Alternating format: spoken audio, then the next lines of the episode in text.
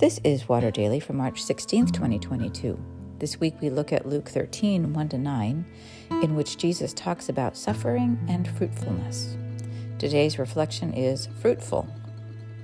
It is fashionable in both corporate and nonprofit circles to talk about markers of effectiveness, data driven strategies, measurable goals and outcomes. Jesus uses one word for all of that fruitful. Each tree is known by its fruit, he taught, Luke 6:44. Every tree that does not bear good fruit is cut down and thrown into the fire, Matthew 7:19. No branch can bear fruit by itself, John 15:4. I appointed you to go and bear fruit, fruit that will last, John 15:16. And in this week's parable, a man had a fig tree planted in his vineyard and he came looking for fruit on it and found none. Anytime we want to evaluate our effectiveness as bearers of Christ and ministers of the good news, there's our criterion. Are we bearing fruit? Good fruit? Fruit that will endure? That can be a highly subjective question.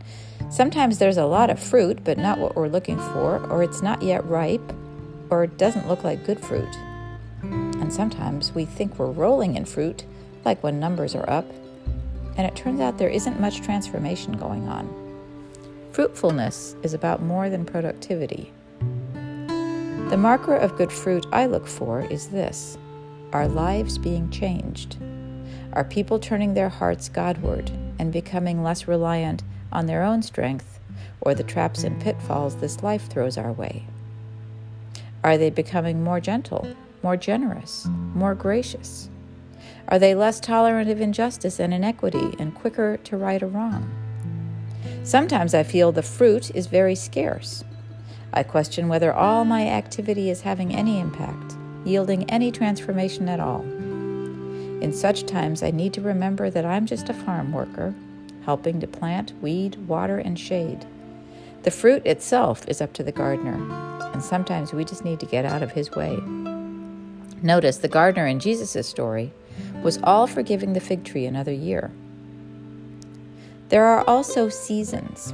There's a song I like called Desert Song, which talks about praising God in all circumstances.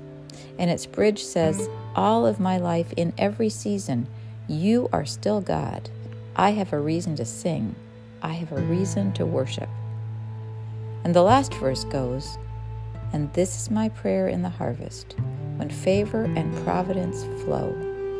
I know I'm filled to be emptied again. The seed I've received, I will sow.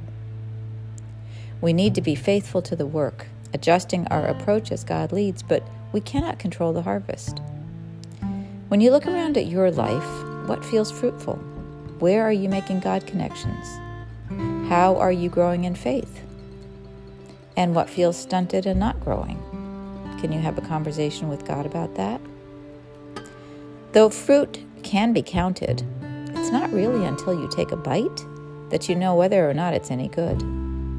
As tempting as it is to measure ourselves and others by worldly standards, only God is entitled to judge us.